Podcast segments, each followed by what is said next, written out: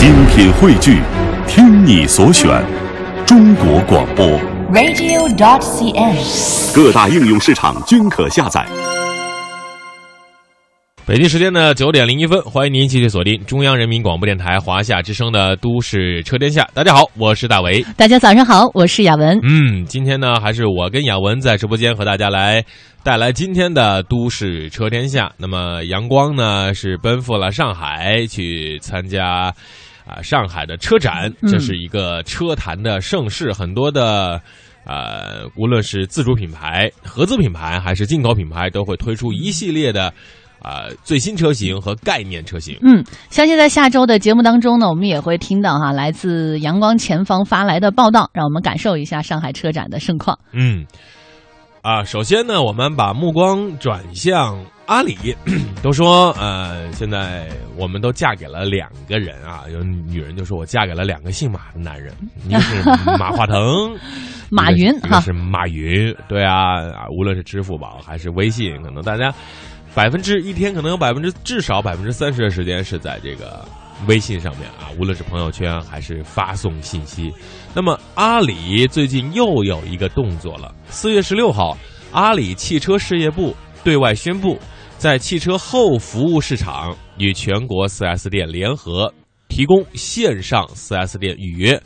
BMW、别克、Mini、丰田、荣威、MG、日产、东南汽车等品牌一千家线下 4S 门店首批接入了。据了解呢，天猫车主可以在天猫按小时预约具体地点的品牌 4S 店，完成车的保养服务。除了服务时间的预约之外呢，也可以争取闲时折扣。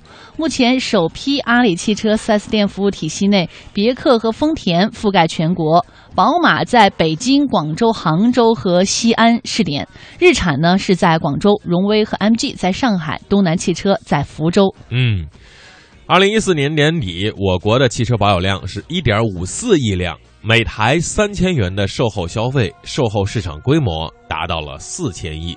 二零一五年，汽车市呃售后市场产值将会达到七千亿。这个售后包括保养、维修啊、车辆置换、嗯，二手车买卖等等，七千亿的产值对于谁都来说是一个巨大的蛋糕。哎，刚才我们说到的这项付预约的服务，对于四 S 店来说呢，无疑是一场灾难。阿里出手，对四 S 店是一场劫富不济贫的过程。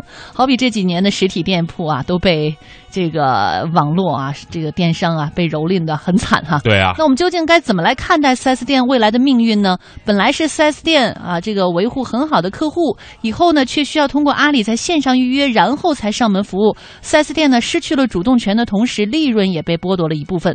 阿里汽车壮大之后，下一步动作就是完善汽车后市场服务。未来 4S 店不仅售后服务利润会下降，而且还要在阿里烧钱拿订单，整个汽车 4S 店行业的利益都将受损。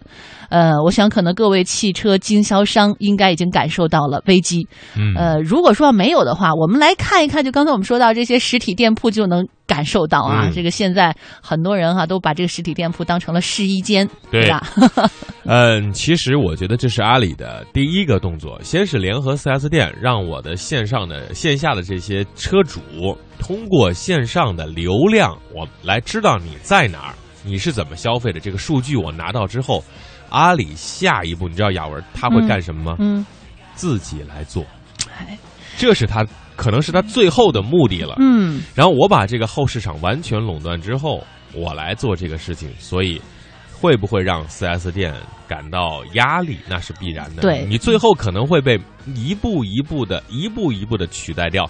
当大家形成这样的线上的保养的习惯之后，谁还会去 4S 店呢？当然，可能 4S 店也会想到哈，这个嗯。毕竟还是会有相当一部分人可能对网络并不太熟知，嗯，呃，也不愿意去费劲了解，可能还是愿意直接就开店里边儿省事儿。嗯哈，嗯省心。但是再省事儿、省钱，你要哪个？对这个价格哈，对啊这绝对是一个杀手锏。利器，而且现嗯在二零一五年所有这个维修市场原装配件的放开，只要是你有正常呃正规的渠道和资质，都可以拿到原装的配件，以及这个有保障的这个，比如说替换件。嗯，这样的话，如果在四 S 店维修一千块，而在其他店只要四百块，哪个你会选择呢？嗯，不管怎么说，我觉得这对车主来说绝对是一件好事儿，吧？对啊，这互联网改变生活，我们的互联网思维也会慢慢来。其实昨天我体验了一个互联网的这个呃